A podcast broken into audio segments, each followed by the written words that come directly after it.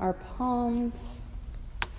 I want everyone, and this is kids and adults alike, to think about, thank you, Macaulay, to think for a moment about Jesus. Think about the stories that you've heard about him in this church or your churches of yore.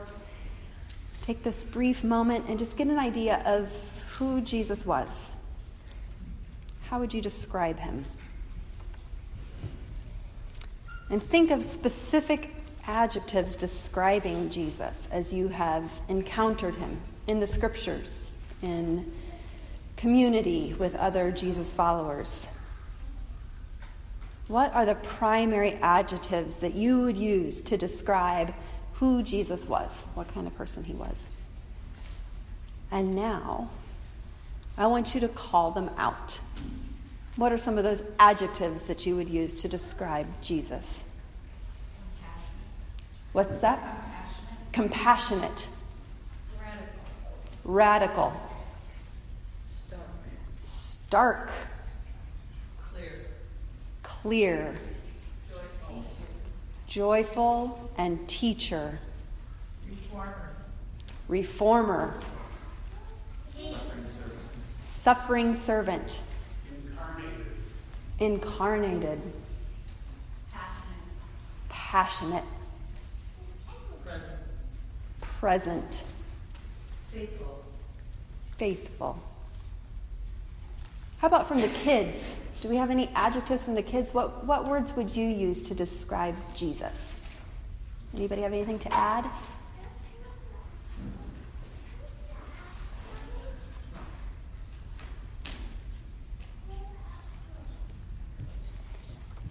I didn't hear funny.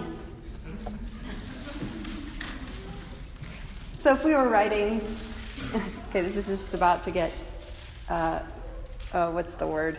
I don't know. If we were to write an OK Cupid or Tinder profile for Jesus, would good sense of humor make the list? Satirist. Most of us are familiar with the Palm Sunday story and the whole drill. We know how to sing those anthemic rising choruses Hosanna, Laud, Hosanna, and all glory, laud, and honor. We know how to wave our palm branches, which you can do at any time. That's why I'm giving them to you early, so you can wave them anytime you want to. We know how to wave them, or at least we know how to watch the kids wave them and then maybe avert our eyes when they're passing out palms, lest we have to actually move in church.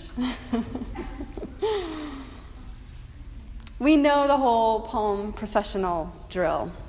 But what if the whole thing was a joke? What if it was a bit of sketch comedy? What if Jesus is a jokester? What if he's a comedian? What if he's a clown? What if he is a master of satire? What if Jesus is funny?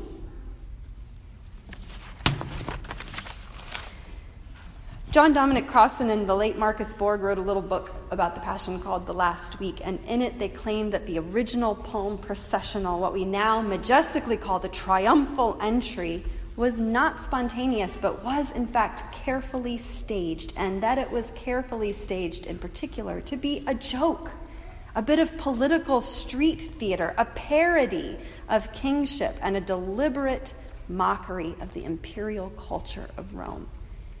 And Ched Myers says essentially the same thing in his fabulous book about Mark's gospel, Binding the Strong Man. And they all make a really good case. Did you know that Jesus' procession into Jerusalem was not the only procession into Jerusalem that was happening just before the Passover? There was a procession happening on the other side of the city. Every year for Passover, the Roman governor of Judea, Pontius Pilate, processed east from his coastal residence on the western, through the western gate of Jerusalem. And he did so upon the back of a stallion, accompanied by a large entourage, all to show off his power and his wealth and to remind the Hebrew pilgrims who flooded Jerusalem for the festival who was boss. Rome. Rome was boss. And Pilate had a big annual processional to prove it. After all, the Hebrew people were living under occupation, and the last thing that you would want during a festival, when all these pilgrims were flooding into the city, the last thing you would want when that population of Jerusalem would grow exponentially, the last thing you would want was some kind of uprising or revolution. For all these pilgrims to get some idea in their head that they might have power. Like Panem in the Hunger Games. Anybody Hunger Games fans? Rome was deeply invested in keeping the districts pacified. And a big bad procession proclaimed and bolstered the message of Rome's might and made sure to pacify any possible dissent that might be simmering among the people. Just look what they could do to us if we dare speak up, organize revolt. That would be the message the pilgrims got, right? Better not do anything bad here. Meanwhile, on the other side of the city, at the same time, moving westward toward the eastern gate of Jerusalem, was Jesus and his merry band of followers. But first, Jesus needed an ass to ride. And not even a grown up ass, but the baby colt of an ass. Yes, I just said that three times in church. Are we starting to get the joke yet? Then he needed an entourage. The crowds gathered around and waved palms, a typical gesture for pilgrims who were arriving in Jerusalem. But they also laid out their cloaks, which seems really strange to us, except that it, it was a typical gesture for royalty arriving in Jerusalem. Cloaks were valuable, so when royalty came, you laid them out. Now, this is an aside, but it does make me wonder if before there was ever a Palm Sunday, there was a coat Sunday. But it just never caught on because too many people got whacked by zippers and buttons. And yeah, we won't be waving our coats. We will be waving our palms. But now we've got the ingredients in place for some really great political comedy. And kids, this, this is the point at which I'm going to describe these two different kinds of parades. And really, I, have already been doing that, but here it is in really short form. So there was a stallion, so really big horse, right? Powerful big horse on one side of the city. And on the other side of the city, a baby donkey. Okay, you got that? Big, powerful, beautiful horse and a baby donkey. You've got an imperial ruler on one side of town, so kind, kind of like a king pretty powerful, pretty rich guy on one side of town, and an itinerant rabbi on the other side of town. Now, what that means is that he was like a teacher, kind of like a like a pastor, preacher, teacher. And itinerant means that he just walked around. So he didn't even have he didn't have a big palace, he didn't have a home, he just walked all the places that he went. All right, so you've got the big bad horse and the little baby donkey. Got it, kids? Then you've got the king, powerful, wealthy king, and then you've got the roving preacher. And then you've got cloaks waved for royalty on one side of town and cloaks waved for a preacher on the other side of town. So you've got this procession and parade that's full of pomp and power on one side. And on the other side, we've got what I'm going to call a procession of the ridiculous. It's a little bit ridiculous, right? The baby donkey, and the preacher. So, all we'd need to make the scene complete is one of Jon Stewart's correspondents, masters of political satire, to mockingly interview Pontius Pilate, and he doesn't get it for a while, and then he starts to realize he's being mocked, and then rips off his mic and storms off the set. That's all we'd need to make this whole thing complete. Now, I'm indebted to another writer, Debie Thomas, for the phrase procession of the ridiculous. And it makes me think a little bit of our public actions and some of the public actions that I've been part of with some of you in this room over the last couple of years, and hopefully many more to come. Makes me think of public actions I've been involved in long before. There was a Good Friday Walk for Justice in Chicago that happened every year that was hundreds of people, and we were parading around the loop to the Board of Trade and the Federal Building, all the powerhouses in downtown Chicago, strumming and doing some political theater, street theater, and singing and praying and looking a little bit ridiculous amidst business folks and tourists who typically dominate the loop in Chicago. It makes me think of a notion of us in our pink kitty hats. I think that's what the news sources called them to be circumspect.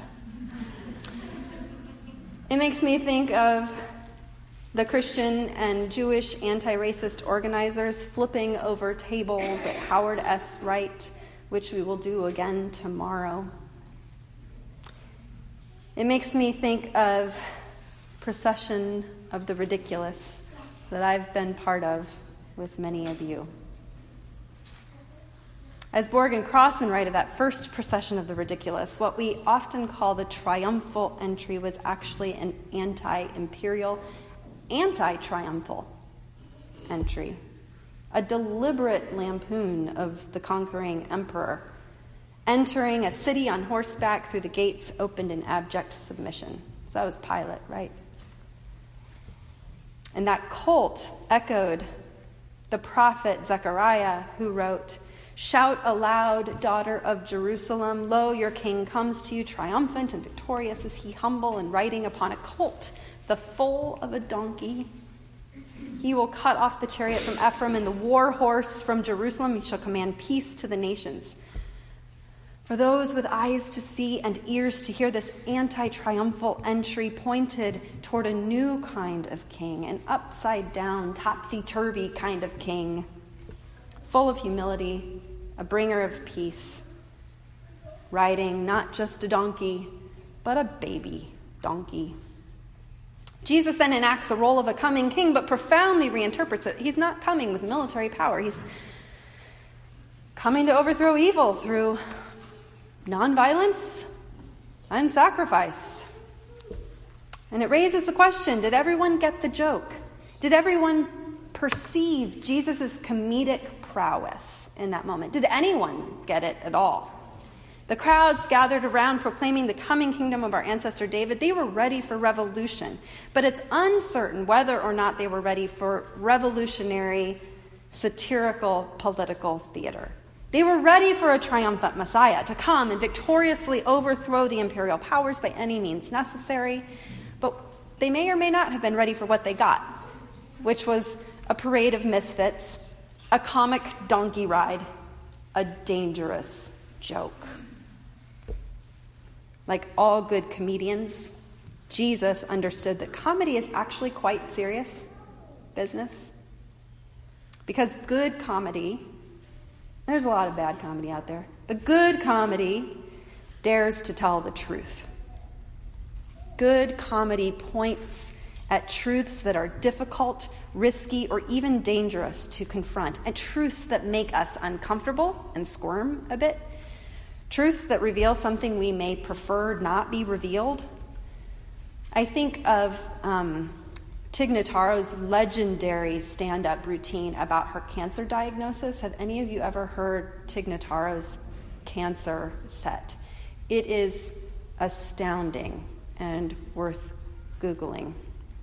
Or Louis C.K. on any number of topics, although the one that pierces me, or the one that I recall these years later after watching it the first time, was about our addiction to our cell phones.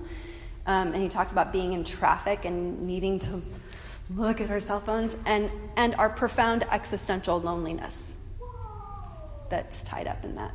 That's another one worth looking up if you haven't seen that one. Good comedy dares to tell the truth.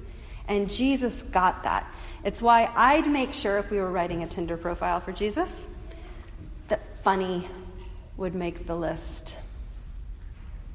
The kind of funny that makes you both laugh and squirm a little bit. Isn't it interesting that that first crowd probably didn't get it at all, or many of them? Waving their palms and cloaks and maybe missing the joke. I, it's hard to tell how many of them might have gotten it and how many didn't. And yet, we reenact their misguide, misguidedness every year with our palms and our hosannas and our glories, lauds, and honors. A bit strange, I think, that we reenact a misguided crowd, but perhaps appropriate given how much we still don't get it.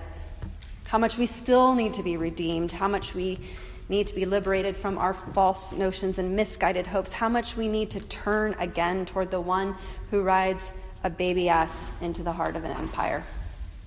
How much we need to turn again toward the great comedian whose very funny, very serious joke still applies to our contemporary love affair with imperial power. It's a bit strange that we reenact this misguided crowd, but I think perhaps appropriate given how much we still need to join the procession of the ridiculous. We need to get a little more ridiculous. Ched Myers writes that Palm Sunday needs to be undomesticated and its symbols recontextualized, and that our witness needs to return to the public square. Which takes me back to those public square liturgies that I've shared with many of you over the past couple of years. The Martin Luther King March, actions with the water protectors, in solidarity with the water protectors at Standing Rock against the North Dakota Access Pipeline, at Wells Fargo and other places. Black Lives Matter actions, illicitly shared sandwiches in Pioneer Square last Good Friday. And they tried to shut us down and tell us we couldn't share sandwiches.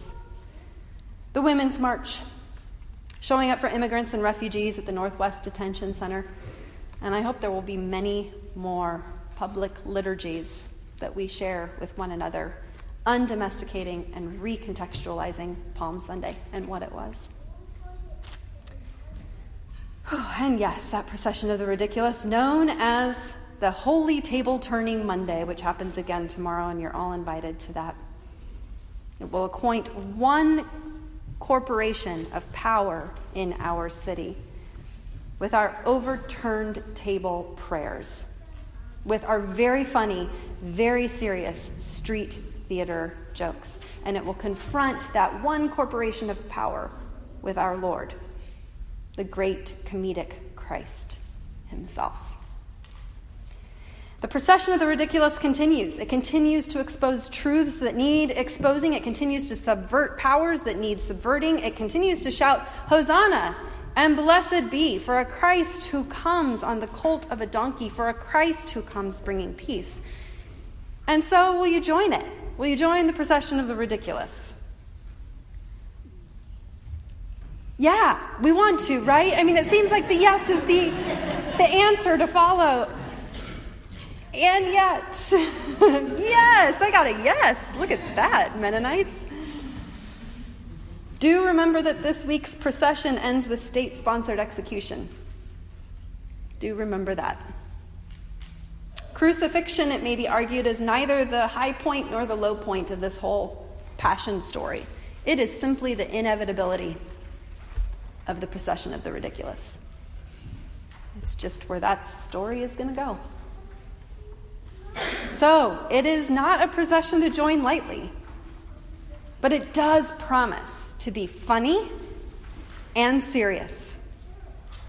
It does promise to be joyous and sorrowful, and all the while life giving in the most difficult, most rewarding way possible. So, May we always be ridiculous in the face of the empirical powers around us. May it be so. With that, we're going to sing. This felt like it was moving towards song rather than silence, and we're going to have time during our prayers to actually have a bit of pondering silence. So I'm going to invite you to join me in singing. We're going to stand in body or in spirit singing Hosanna, loud Hosanna, perhaps trying to bolster our own sense of courage to step into the procession of the ridiculous. And uh, kids and adults alike, this is a great time if you want to move in church. Lord have mercy. Move your bodies, wave your hands. This will be a great time to wave those palms. Let's sing together.